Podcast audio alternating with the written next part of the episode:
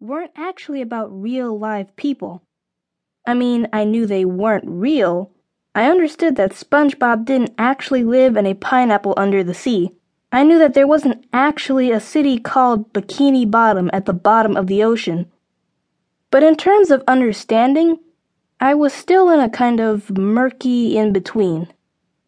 Even though I often drew the characters I loved to watch, and even though I sometimes invented my own, like the Barking Brothers, it still seemed like something totally magical was happening on the television. That's the only way I can really explain it. In terms of how my favorite cartoons actually made it onto the screen, I just hadn't given it any more thought than that. Now, for some kids, the realization that SpongeBob isn't an actual walking, talking sponge with legs, the knowledge that there's someone behind the scenes, drawing and animating and even voicing the character, might ruin some of that magic. But for me, this awakening made the cartoons I loved even more special. It meant that I could create those exciting adventures and unique imaginative worlds too. I'd had no idea that there were people out there who made cartoons for a living, but right then and there, I knew what I wanted to do with the rest of my life. That's what I want to be, I said, although I can't remember if I actually said this out loud or if the thought just echoed in my head. One thing was for sure I was going to become a professional animator. My creative journey could have ended right there but I was lucky to have parents who encouraged me to pursue all my creative ideas, to run with my instincts 24 7.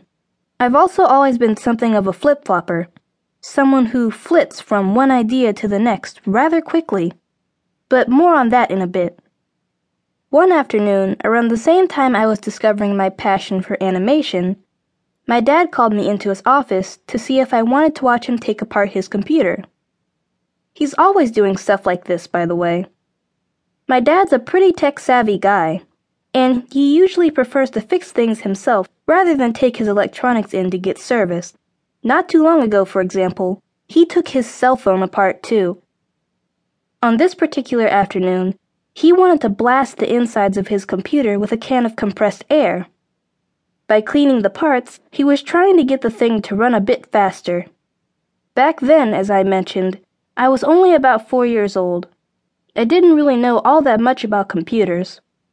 I knew they were machines, that they were gadgets of sorts. I understood them mostly as something you could do work on. I think I might have even likened computers to robots. So I had no idea just how complex the innards of a computer were until my dad took off the cover of the CPU tower. And even though I didn't understand anything he was showing me, he pointed out the motherboard and various microchips, I thought what he was doing was really, really cool. It spawned an interest in, and eventually a love for, technology. I didn't yet realize the ways that my new love of tech would one day merge with my already established love of art, but it would.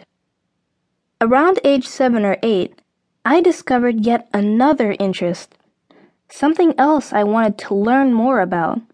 On occasion, I'd notice my mother mending the hem of a shirt or darning a sock.